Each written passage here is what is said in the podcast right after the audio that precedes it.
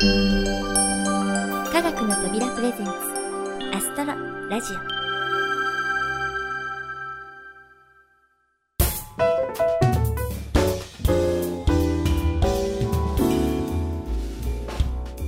オ。皆さんこんにちは、土屋ゆこです。お彼岸が過ぎて秋の風が心地よく感じられる季節になりました。こちら東京では残暑の日も少なく快適な秋の訪れがと言いたいところなんですけれどもね、今年悩まされるのは残暑ではなく、なんと台風。くがつに全国を襲った台風じゅうご号は各地に爪痕を残し、多くの被害が報告されています。被害に遭われた方々には心よりお見舞い申し上げます。そしてまだまだ台風シーズンは続きますので、皆さんも十分注意を払い、少しでもね台風の被害が少なくなることをお祈りします。さて話は変わりまして、今回アストロラジオはおかげさまでごじゅっかいという節目を迎えました。数百から始まったダウンロード数も今では常時にまんを超えるまでに。それもこれもね、リスナーの皆さんのおかげです。本当にありがとうございます。今後も楽しくためになる番組をお届けできるよう頑張りますので、引き続き皆さんのご声援よろしくお願いいたします。そのごじゅっかいという節目の回からスタートするシーズンフォー、そのメイン企画が私土屋ゆこの朗読コーナーです。題してアストロリーディングライブラリー。このコーナーで取り上げる作品は天文などの科学的な描写が直接登場するとは限りませんが、自然との調和など我々が星を眺めて感じることと同じようなテーマがある作品、いわば星空の下で聴いてほしい作品をチョイスしていきます。そしてシーズンフォーではある一人の作家の作品を追っていきます。その作家は宮沢賢治。東北をそして日本を代表する作家として知られている宮沢賢治ですが、作家以外の別の面をご存知の方は少ないようです。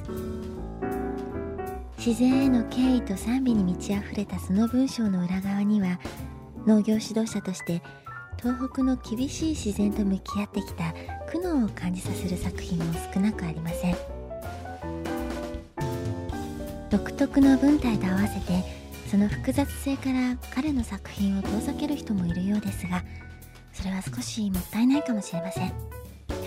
というわけでこのコーナーではおなじみ科学の扉プロデューサー小林さんに作品の理解を深めるためのナビゲーターを務めていただきます。それでは新コーナーアストロリーディングライブラリー、最初の作品は何でしょうか。お聞きください。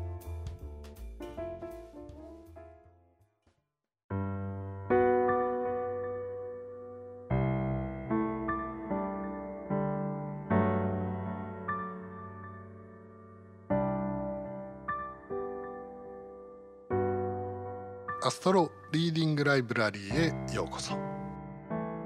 ナビゲーターを務めさせていただきます科学の扉小林です。いよいよシーズンフォーのメイン企画のスタートとなりました。今後ともよろしくお願いいたします。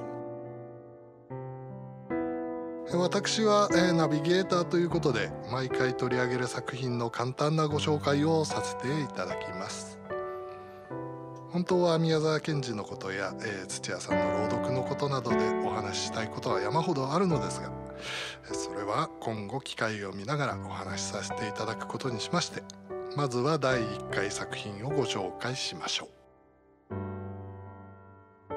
最初に選んだ作品はよだかの星。一度は読んだことがあるという方も多いのではないでしょうか。いじめ、差別と兄弟愛、自然の厳しさと美しい描写、そして自己犠牲の精神と魂の救済。この作品には賢治作品のエッセンスが凝縮されています。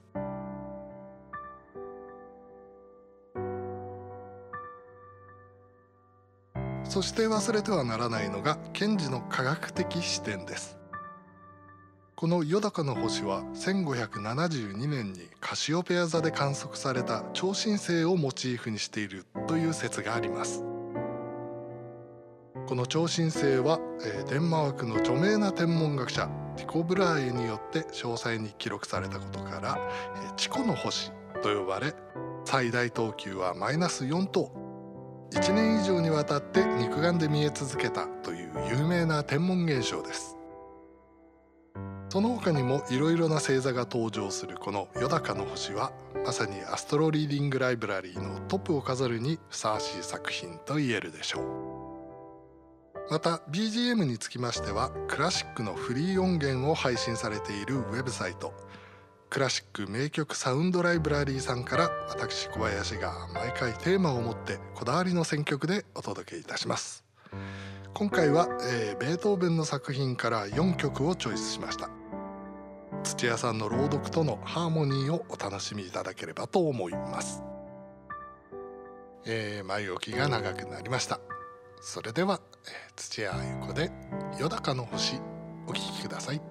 どうぞ。よだかの星。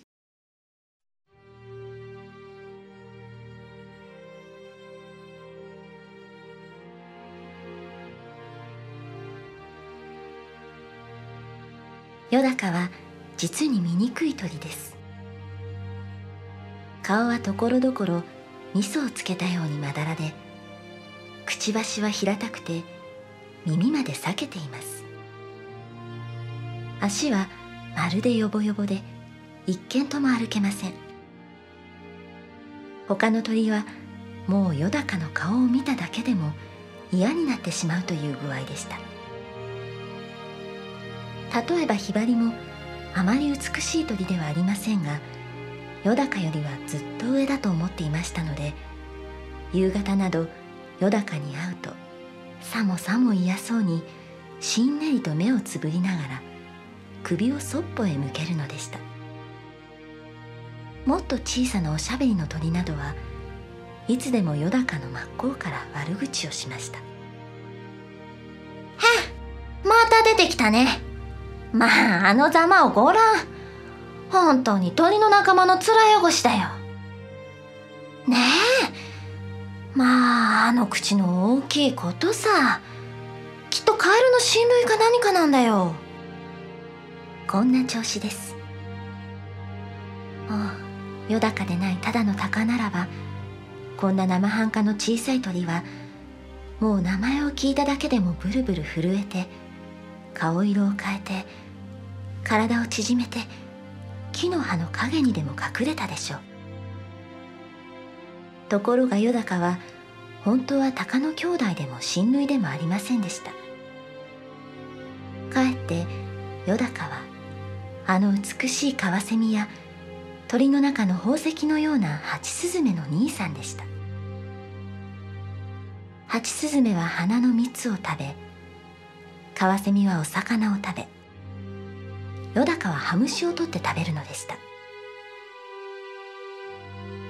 それによだかには鋭い爪も鋭いくちばしもありませんでしたから、どんなに弱い鳥でもよだかを怖がるはずはなかったのです。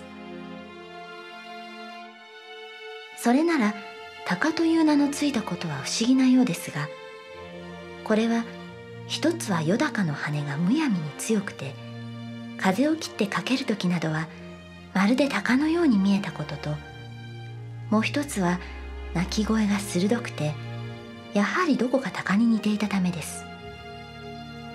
もちろん鷹はこれを非常に気にかけて嫌がっていました。それですからよだかの顔さえ見ると肩を怒らせて、早く名前を改めろ、名前を改めろというのでした。ある夕方、とうとう鷹がよだかのうちへやってまいりました。おい、いるかい？まだお前は名前を変えないのか。ずいぶんお前も恥知らずだな。お前と俺ではよっぽど人格が違うんだよ。例えば俺は青い空をどこまででも飛んでいく。お前は雲って薄暗い日か夜でなくちゃ出てこない。それから俺のくちばしや爪を見ろ。そしてよくお前のと比べてみるがいい。タカさん、それはあんまり無理です。私の名前は私が勝手につけたのではありません。神様からくださったのです。いいや、俺の名なら神様からもらったのだと言ってもよかろうが、お前のはいわば俺と夜と両方から借りてあるんだ。さあ返せ。タカさん、それは無理です。無理じゃない。俺がいいの教えてやろう。一蔵と言うんだ。一蔵とな。いい名だろう。そこで名前を変えるには改名の披露というものをしないといけない。いいか？それはな、首へ一蔵と書いた札をぶら下げて、私は以来一蔵と申しますと、口上を言ってみんなのところをお辞儀して回るのだ。そんなことはとてもできません。いいや、できる。そうしろ。もしあさっての朝までにお前がそうしなかったら、もうすぐ掴み殺すぞ。掴み殺してしまうからそう思え。俺はあさっての朝早く鳥のうちを一軒ずつ回って、お前が来たかどうかを聞いて歩く。一軒でも来なかったという家があったら、もう貴様もその時がおしまいだぞ。だってそれはあんまり無理じゃありませんか。そんなことをするくらいなら、私はもう死んだ方がマシです。今すぐ殺してください。まあ、陽君、後で考えてごらん。一蔵なんてそんなに悪い名じゃないよ。鷹は大きな羽をいっぱいに広げて、自分の巣の方へ飛んで帰っていきました。よだかはじっと目をつぶって考えました。一体僕はなぜこうみんなに嫌がられるのだろう。僕の顔は味噌をつけたようで、口は裂けてるからな。それだって僕は今まで何にも悪いことをしたことがない。赤ん坊の目白が巣から落ちていた時は、助けて巣へ連れて行ってやった。そしたら目白は赤ん坊をまるで盗人からでも取り返すように僕から引き離したんだな。それからひどく僕を笑ったっけ。それにや、今度は一蔵だなんて、首へ札をかけるなんて、つらい話だな。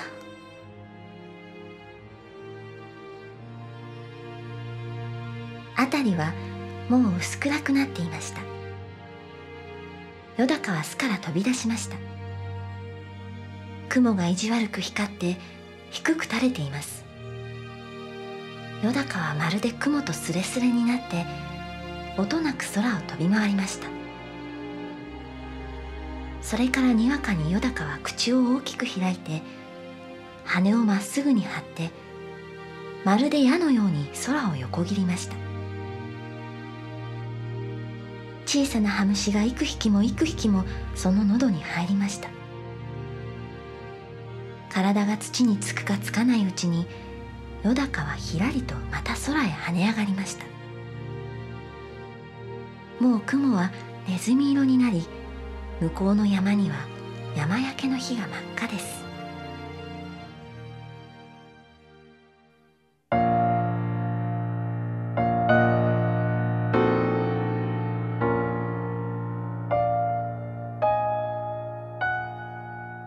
よだかが思い切って飛ぶときは、空がまるで二つに切れたように思われます。一匹のカブトムシがよだかの喉に入ってひどくもがきました。よだかはすぐそれを飲み込みましたが、その時なんだか背中がぞっとしたように思いました。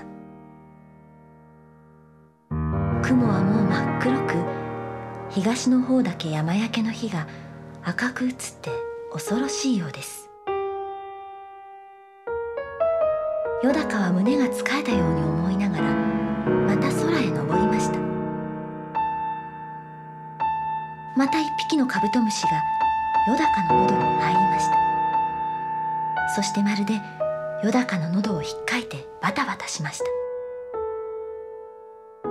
よだかはそれを無理に飲み込んでしまいましたが、その時急に胸がドキッとして、よだかは大声を上げて泣き出しました。泣きながらぐるぐるぐるぐる空を巡ったのです。ああ、カブトムシやたくさんのハムシが毎晩僕に殺される。そしてそのただ一つの僕が今度は鷹に殺される。それがこんなにつらいのだ。ああ、つらいつらい。僕はもう虫を食べないで飢えて死のう。いや、その前にもう鷹が僕を殺すだろう。いや、その前に僕は遠くの遠くの空の向こうに行ってしまおう。山焼けの日はだんだん水のように流れて広がり、雲も赤く燃えているようです。よだかはまっすぐに弟のカワセミのところへ飛んでいきました。きれいなカワセミもちょうど起きて遠くの山火事を見ていたところでした。そしてよだかの降りてきたのを見て言いました。兄さん、こんばんは。何か急のご用ですか？いいや、僕は今度遠いところへ行くからね。その前ちょっとお前に会いに来たよ。兄さん、行っちゃいけませんよ。ハチスズメもあんな遠くにいるんですし、僕一人ぼっちになってしまうじゃありませんか。それはね、どうも仕方ないのだ。もう今日は何も言わないでくれ。そしてお前もね、どうしても取らなければならない時のほかは、いたずらにお魚を取ったりしないようにしてくれ。ね。さようなら。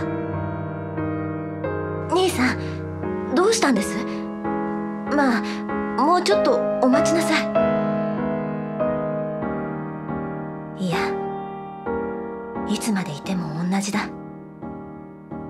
ハチスズメ、後でよろしく言ってやってくれ。もう会わないよ。さよなら。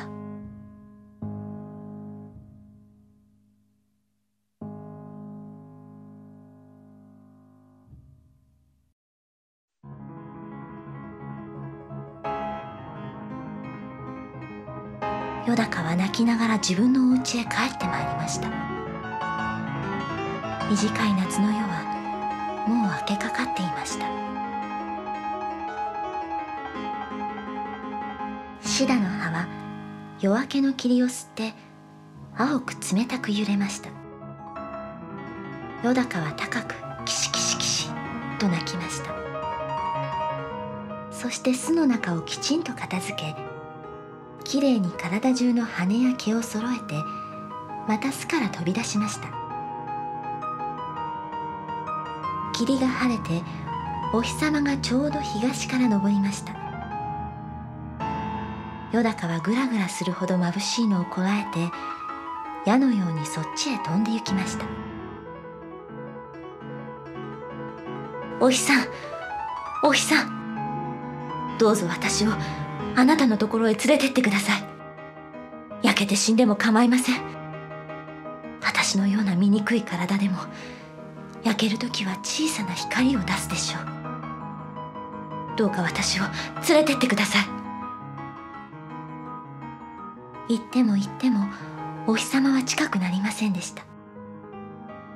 かえってだんだん小さく遠くなりながら、お日様が言いました。お前はよだかだな。なるほど、ずいぶんつらかろう。今度空を飛んで星にそう頼んでごらん。お前は昼の鳥ではないのだからな。よだかはお辞儀を一つしたと思いましたが、急にぐらぐらしてとうとう野原の草の上に落ちてしまいました。そしてまるで夢を見ているようでした。体がずっと赤や木の星の間を登っていったり、どこまでも風に飛ばされたり、また鷹が来て体を掴んだりしたようでした。冷たいものがにわかに顔に落ちました。よだかは目を開きました。一本の若いすすきの葉から露が滴ったのでした。もうすっかり夜になって、空は青黒く、一面の星が瞬いていました。よだかは空へ飛び上がりました。今夜も山焼けの日は真っ赤です。よだかはその日のかすかな照りと冷たい星明かりの中を飛び巡りました。それからもういっぺん飛び巡りました。そして思い切って西の空のあの美しいオリオンの星の方にまっすぐに飛びながら叫びました。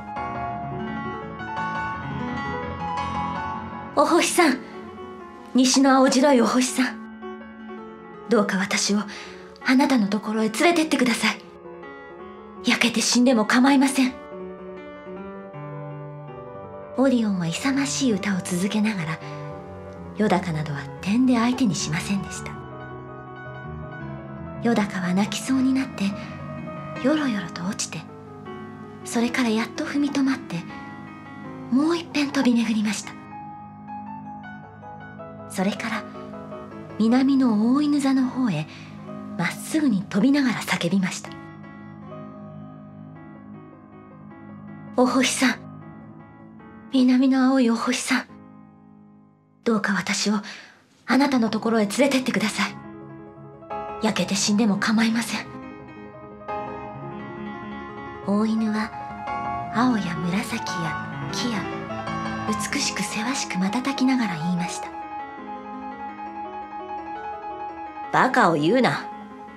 お前なんか一体どんなものだい。たかが鳥じゃないか。お前の羽でここまで来るには億年長年億長年だ。そしてまた別の方を向きました。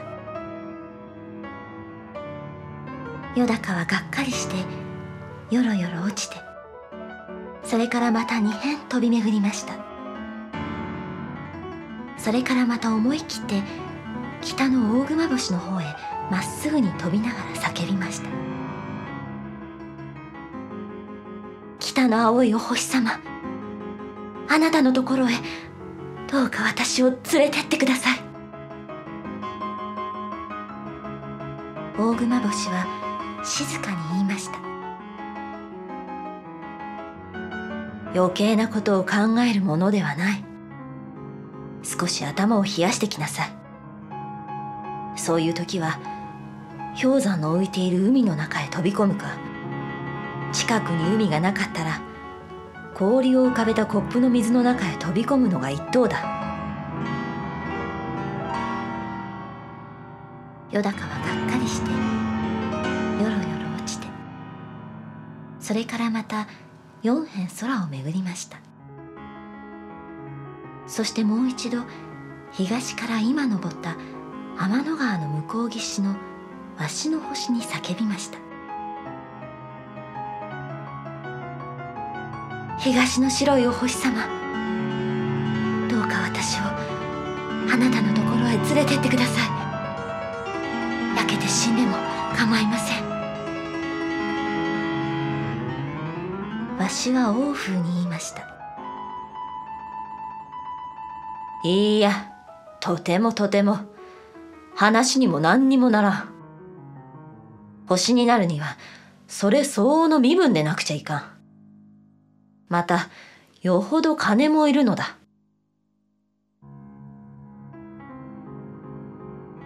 よだかはもうすっかり力を落としてしまって羽を閉じて地に落ちていきました。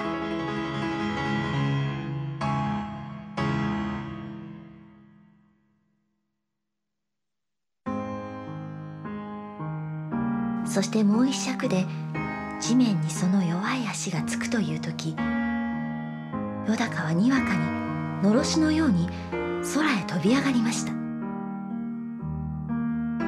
空の中ほどへ来て、よだかはまるでわしが熊を襲う時するようにぶるっと体をゆすって毛を逆立てました。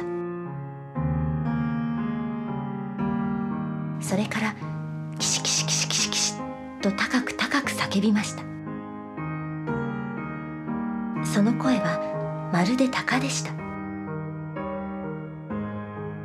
野原や林に眠っていた他の鳥はみんな目を覚ましてブルブル震えながらいぶかしそうに星空を見上げました。よだかはどこまでもどこまでもまっすぐに空へ登っていきました。もう山焼けの火はタバコの吸い殻のくらいにしか見えません。よだかは登って登って行きました。寒さに息は胸に白く凍りました。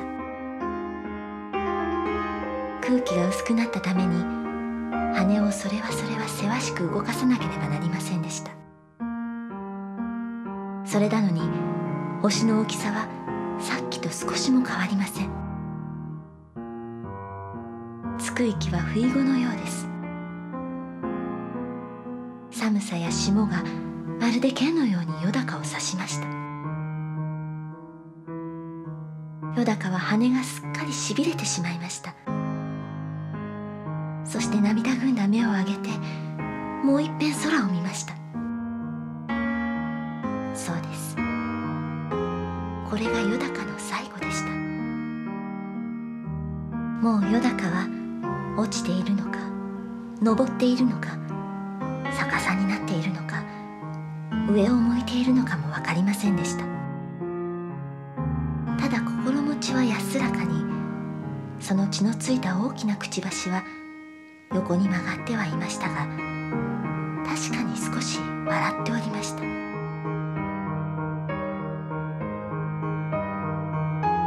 それからしばらくたってよだかははっきり眼を開きました。そして自分の体が今凛の火のような青い美しい光になって静かに燃えているのを見ました。すぐ隣はカシオピア座でした。天の川の青白い光がすぐ後ろになっていました。そしてよだかの星は燃え続けました。いつまでもいつまでも燃え続けました。今でもまだ燃えています。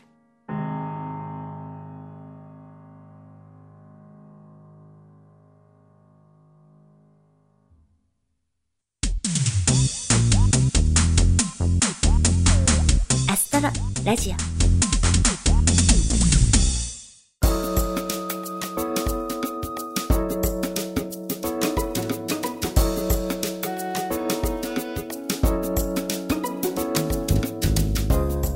コーナーアストロリーディングライブラリーだいいっかいよだかの星、いかがだったでしょうか。これからのいちねんかん宮沢賢治作品をお届けしていきますのでよろしくお願いいたします。さて前々回前回とインタビューにご登場いただいた高坂監督の手掛けられたはやぶさバックトゥジアスですが、また新たな称号を手に入れられました。公益法人映像文化制作者連盟の主催する英文連アワードにせんじゅういちにおいて参加ひゃくじゅうきゅうさくひんの頂点グランプリを受賞されました。高坂監督おめでとうございます。この英文連はテレビ放送開始の年に発足し、今今年でごじゅうはちねんめを迎えたという歴史ある団体です。文化、記録、教育、広報映画などの普及に努めており、この英文連アワードグランプリ受賞はとても価値のある受賞なんです。現在劇場版の公開は一段落しましたが、プラネタリウムでの全編集版はまだまだ全国さんじゅうごかんで公開中です。この機会にぜひあの感動をもう一度体験しにお出かけくださいね。そしてこのじゅうがつ、劇場で新たなハヤブサの物語が始まりました。にじゅっせい紀フォックス制作、タイトルもそのものズバリハヤブサです。出演は竹内優子さん、西田敏行さん、佐野史郎さんという豪華キャスト。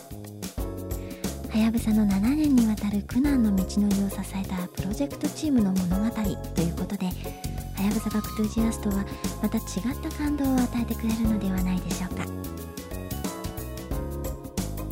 か。はやぶさを取り上げた劇場用映画は来年にもにほんの公開が予定されており、はやぶさファンには待ち遠しいことでしょうね。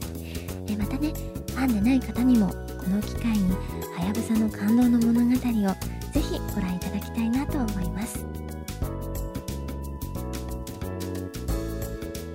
いろいろお話ししてきましたが、そろそろお別れのお時間になってしまいました。この番組は制作コムビルド、脚本アルファボル、協力音楽制作集団ディープフィールド、青空文庫、クラシック名曲サウンドライブラリー、そして企画制作科学の扉でお送りいたしました。それではまた次回をお楽しみに。お相手は私、土屋ゆ子でした。